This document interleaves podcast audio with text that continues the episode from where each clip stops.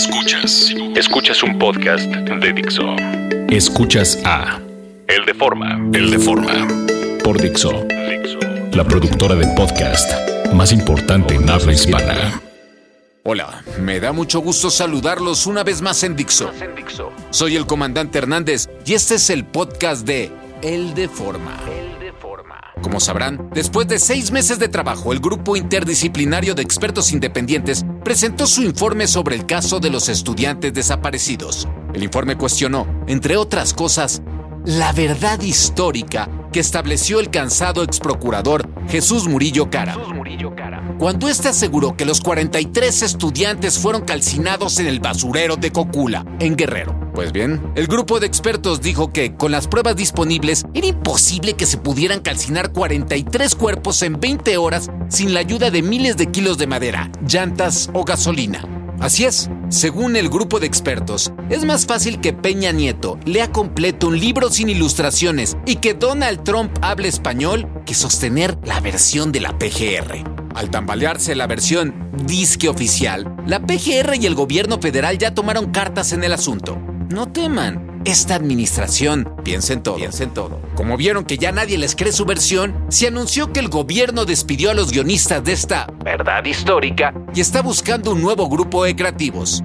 Y ya hay candidatos para tomar ese proyecto. La primera dama, doña Angélica Rivera, propuso a Laura Bozo. Laura Bozo. Nuestra brillante primera dama aseguró que la conductora peruana tiene investigadores y guionistas que pueden armarle al gobierno federal una versión mucho más creíble. Mucho más creíble. Esta versión, dijo la gaviota, se la puede comer completita el pueblo mexicano.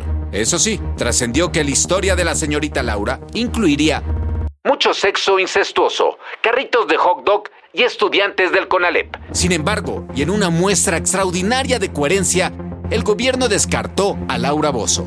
La administración de Peña Nieto consideró que la peruana solo quiere ganar protagonismo en esta historia y no contribuir a vendernos una mejor verdad histórica. Verdad histórica. Vamos a hacer obra por el país y no perder el tiempo con un programa de televisión. Esto es una violación de la libertad de expresión. Este es un país democrático. Si viviera yo en Perú, en Argentina, donde son países comunistas, yo entiendo, ¿me entienden? Pero este es un país democrático donde se respeta la libertad de expresión. A mí esto me parece una verdadera vergüenza y una afrenta, no solo a mí, sino a las millones de personas que ven mi programa, porque nos están ofendiendo a todos de alguna manera. Ah, pobre Laurita, ni modo. Ya será en otra ocasión cuando el gobierno requiera de sus servicios. El gobierno federal pidió también a su socio estratégico, Emilio Azcárraga, que le encargue a los guionistas de La Rosa de Guadalupe un mejor final para los 43 estudiantes desaparecidos.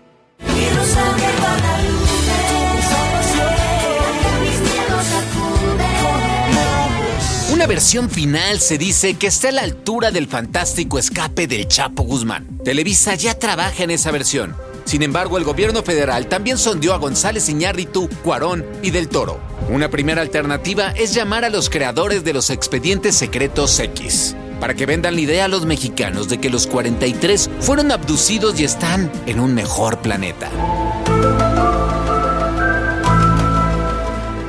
Y si los guionistas de los X-Files no pueden con el encargo, siempre estará la opción de Jaime Maussan.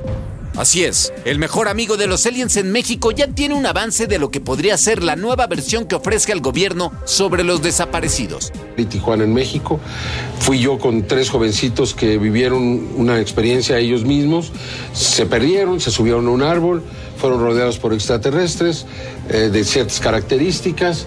Fui con ellos, me pareció que era muy interesante lo que contaban, realicé regresión hipnótica estaba convencido que el caso era real y ahí a las 2 de la mañana me llamaron y me dijeron, ¿qué es eso que está ahí? Yo salí, no quería salir, estaba yo muy cansado. Les dije, graben lo que sea, luego lo veo.